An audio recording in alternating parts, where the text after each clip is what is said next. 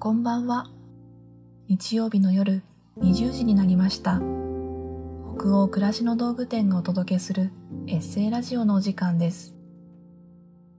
一日を無事に終えて、ほっと一息つきたい時に、明日からを思いながら眠りにつく前の BGM 代わりに、そんな願いを込めたこのラジオ番組は、20時のお疲れ様をテーマに、当店のメールマガジンで配信してきた様々な書き手の皆さんによるエッセイを声でお届けするものです。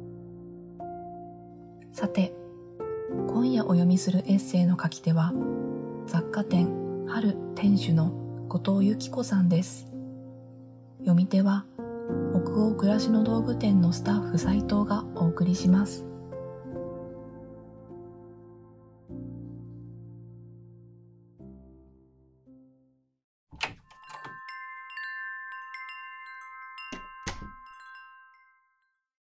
大人になったら、後藤由紀子。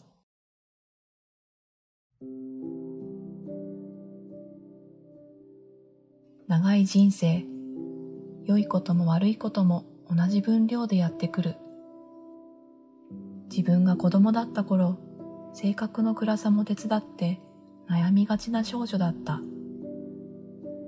いつも明るい母を見ては、大人になったらきっといろんなことがあっけらかんといくのだろう。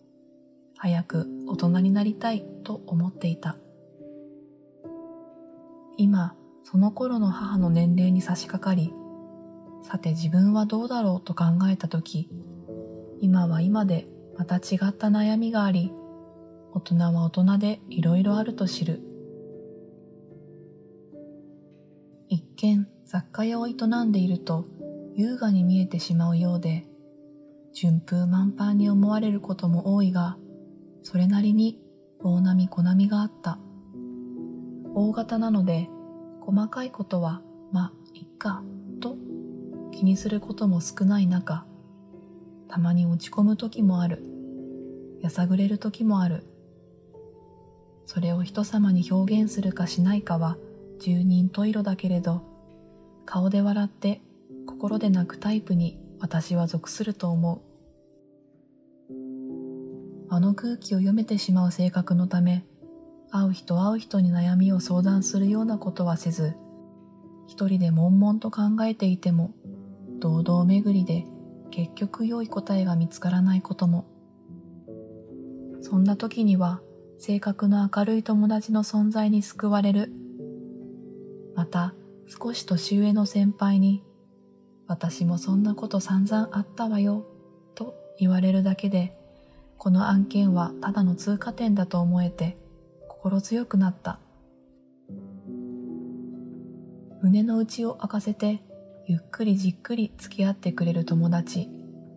本当に世話になっていて足を向けて寝られない存在が数人いる。時には愛ある知った激励もいただく。大人になればなるほど言いにくいことを言ってくれる人が少なくなる。気がついても黙っている方が楽だもの。適当に褒めたたえた方がいい人でいられるもの。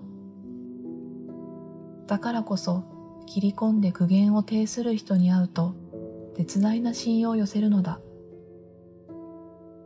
自分のことが一番わからなくて人のことは手に取るようにわかったりする。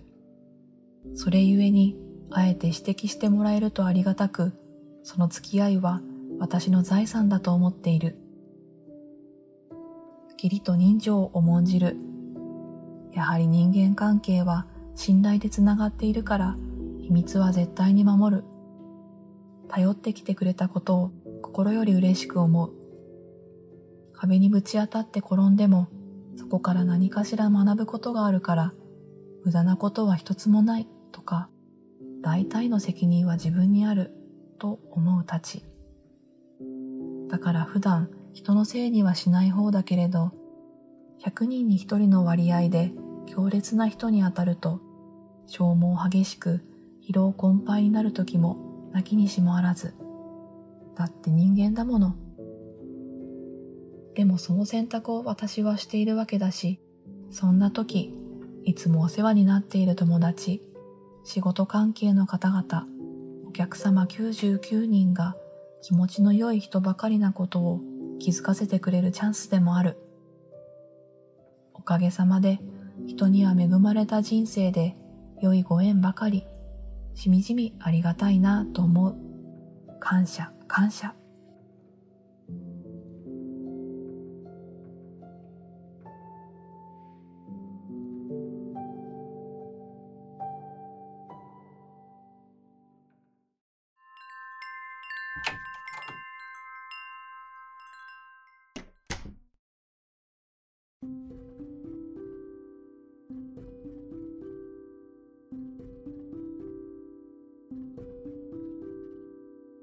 今夜のエッセイいかがでしたでしょうか？